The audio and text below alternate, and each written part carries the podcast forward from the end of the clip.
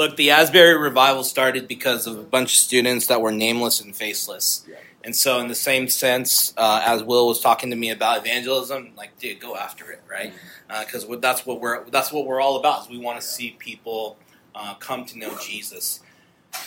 Shifting real quick because just talking about the missional initiative and just the missional mindset behind the context of our church.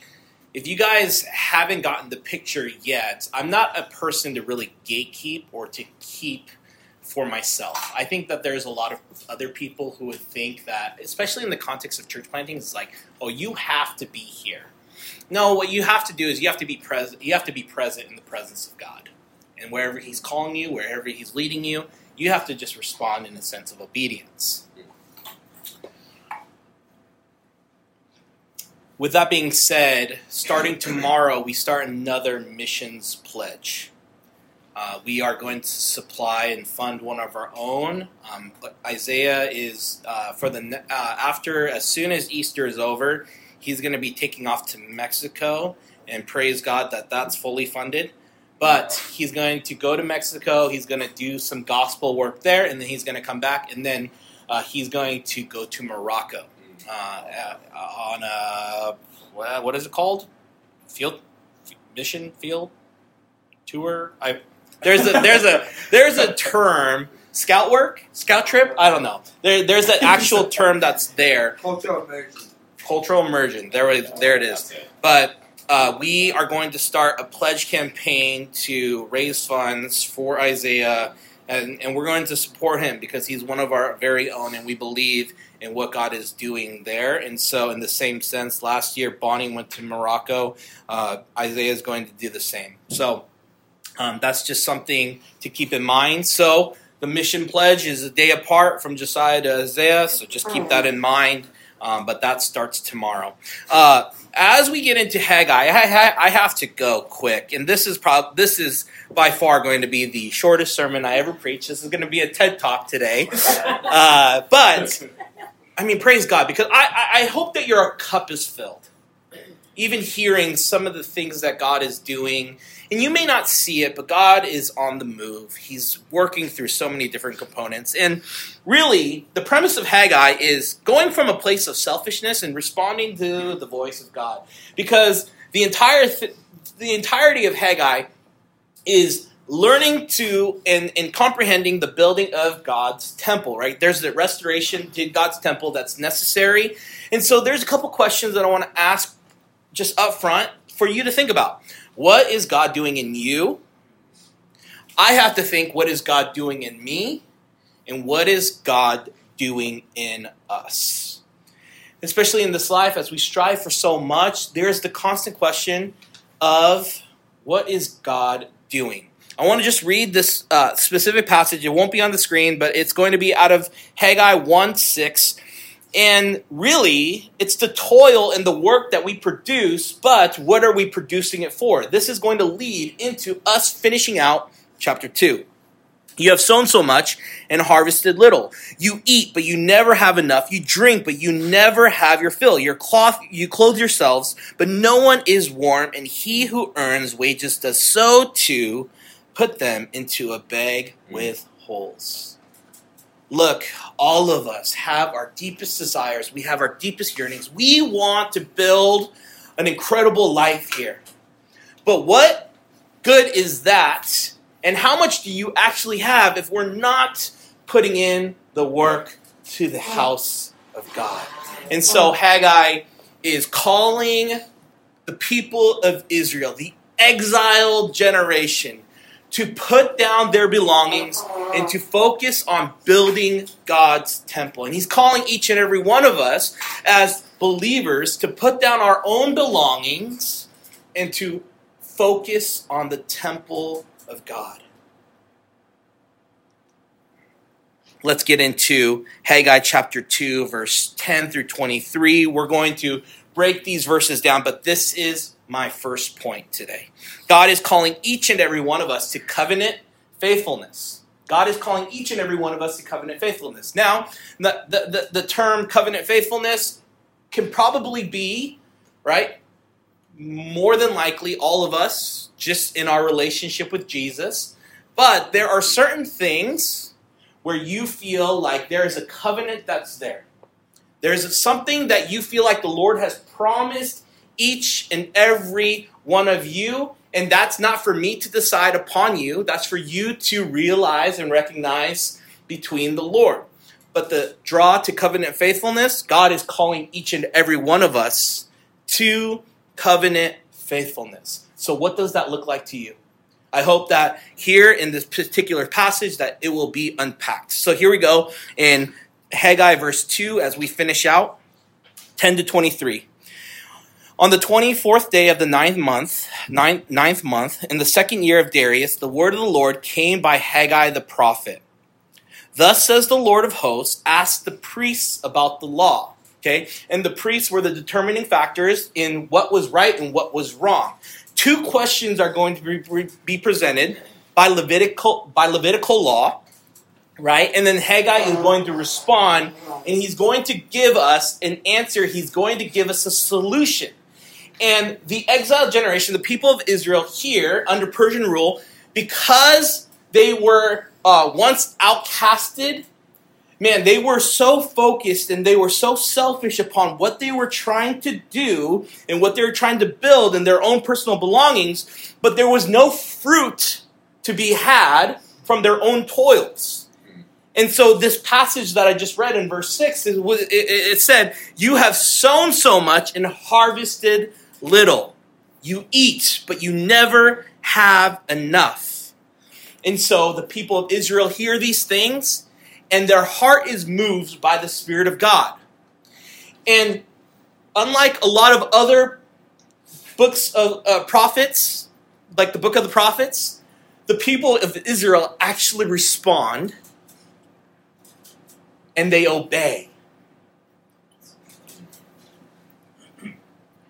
Verse 12, this is the first question. If someone carries holy meat in the fold of his garment and touches with his fold bread or stew or wine or oil or any kind of food, does it become holy? The priests answered and said, No. And then here's the second question in verse 13. Then Haggai said, If someone who is unclean by contact with a dead body touches any of these, does it become unclean?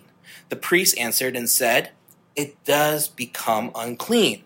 And this was Haggai's response. Then Haggai answered and said, So is it with this people and with this nation before me, declares the Lord, and so with every work of their hands, and what they offer there is unclean. So, this to unpack and to just give you guys a simplified definition, the people of Israel were so stuck with their own personal buildings that their own intentions and their desires were so, so unpure to get ready to build the house of God. And so what Haggai was doing was Haggai was telling the people, essentially rebuking them and saying, "Hey, you are your intentions, your heart, your soul, your mind is all unclean. It's it's impure." And so what ends up happening is that the people respond in such a manner that as they get ready to build, they come to a place of repentance. And they see, they understand, they know, they hear the voice of God, they hear the Holy Spirit. Their hearts are turned in such a way where they respond and they say, okay, we don't want to be unclean. We want our hearts to be pure and we want to essentially build the house of God. We want to be part of the restoration process. And this leads to my second point. Our response, our action, and our greater belief in how we steward and build is actually a direct correlation to the building of God's temple and God's house. So here's a few questions that I just want to ask out loud rhetorically, right? And these are the questions. Why do you do what you do? Why do you come out and participate? Why do you call this place church? What are you doing to help God's te- how, what are you doing to help build God's temple? Every single thing that you do matters. And this is what the book of Haggai is teaching us is the ramifications, the things that we are doing in intention and being purposeful, there is a reason behind it. You don't just sow a seed, you don't just give just because. We do it because we believe that there is a matter at hand for us to know and to acknowledge that in our response, our action, and our greater belief, we are stewarding these things to build God's temple. Guess what? A piece of our brick is going to Cambodia. And I'm going to just safely assume just based off my relationship with Josiah, is that Josiah is not just going there just so that he can go visit Cambodia. But some of the things that he said is, I'm going to build from the ground up of what a ministry looks like, of what the house of God looks like. And guess what? We are all part of that. And so our response, our action, and our greater belief in how we steward and build is actually a direct correlation to the building of God's temple in God's house. Your guys' decision, right? Whether you come out or not, how you sit with people, whether you give or not, even how you worship and how you pray for the church body and all the everything in between. All of these things matter. Right? It's not the pastor or the leadership that's in charge of building the church. Guess what? The context of the foundation of our church is every single person and our direct belief and our correlation to building the house of God. And so let's continue on, and this is where we're going to begin to really wind down. Now then, consider from this day onward. Before stone was placed upon stone in the temple of the Lord, how did you fare? When one came to a heap of twenty measures, there were but ten. When one came to the wine vat to draw fifty measures, there were but twenty. I struck you and all the products of your toils with blight and with mildew and with hail, yet you did not turn to me, declares the Lord. Consider from this day onward, 20, from the 24th day of the ninth, ninth month, since the day that the foundation of the Lord's temple was laid, consider is the seed yet in the barn? Indeed, the vine, the fig tree, the pomegranate, and the olive tree have yielded nothing but from this day on, I will bless you. This is a grand summary of where we must find the turning point as Christians. We must build the house of God based on the command that the Lord has given us, and we must respond in obedience to build because we've been blessed not to get blessed. We've been blessed not to get blessed. Now, blessed comes subjectively, and there's a lot of definitions, but for us as Christians, because we acknowledge and we know that we have Jesus in our corner, man, we're more blessed than we deserve. That we have the life, the death, and the resurrection of Jesus in our corner, man, so we know that we have been blessed. We're not in our relationship with Jesus to get blessed, right?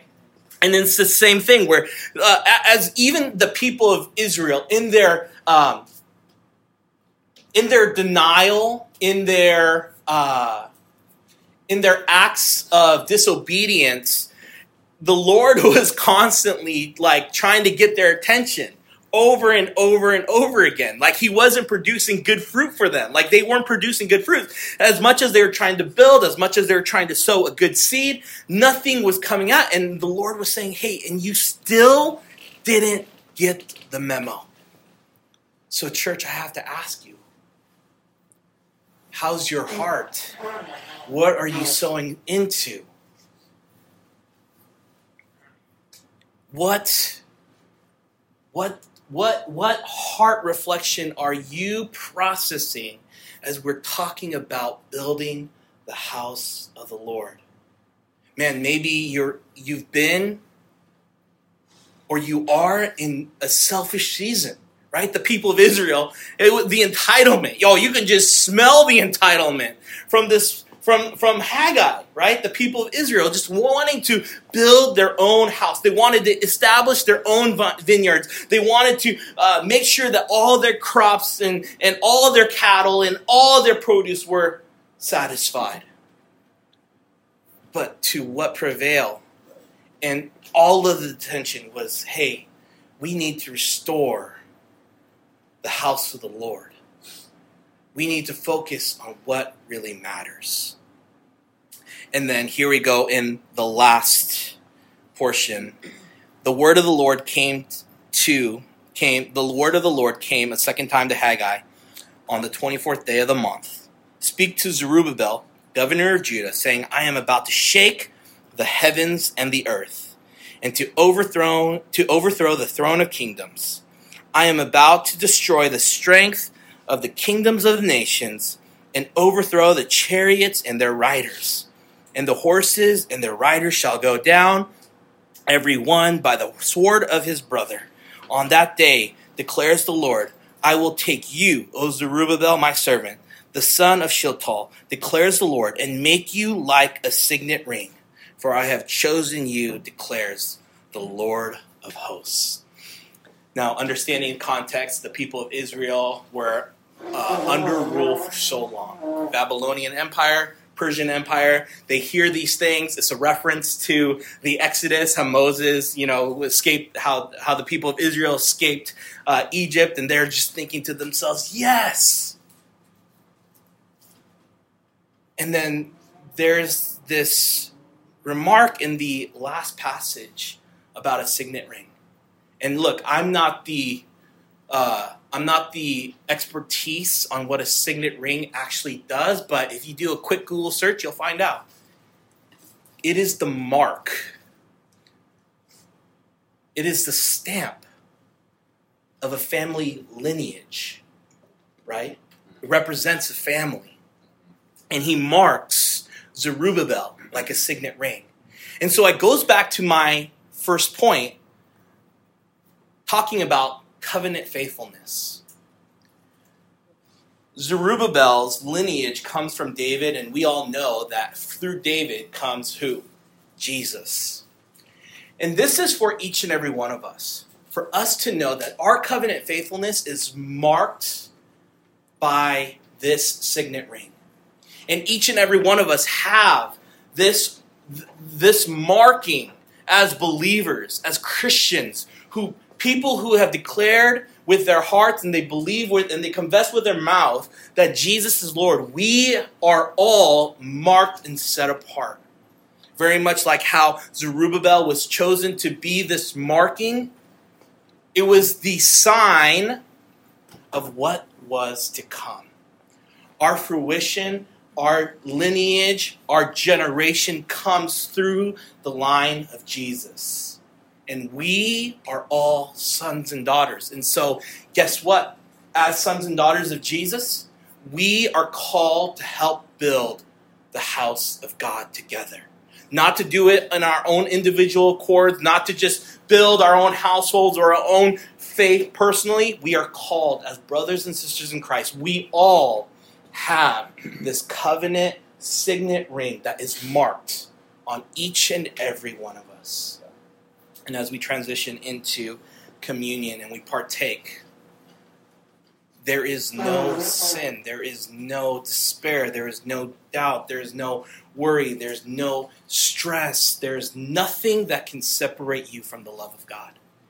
And my hope and my prayer is that you guys would respond like the people of Israel did in Haggai. And we would respond in obedience. And we would know that because we've been blessed by God's presence. Just knowing that He sent His Son to die on the cross for our sins when we didn't deserve it. We have a second chance. And we're not doing it because we feel like, oh, yes, if we do these things, we're going to get blessed. No, we do it because we've been blessed. So I'm going to go ahead. Uh, it's a beautiful thing because as we train our own, um, man, like the pastor doesn't need to lead it and we're training our very own to lead us in different components of the service order. So uh, I'm going to go ahead and call up Devante, and he's going to lead us in communion.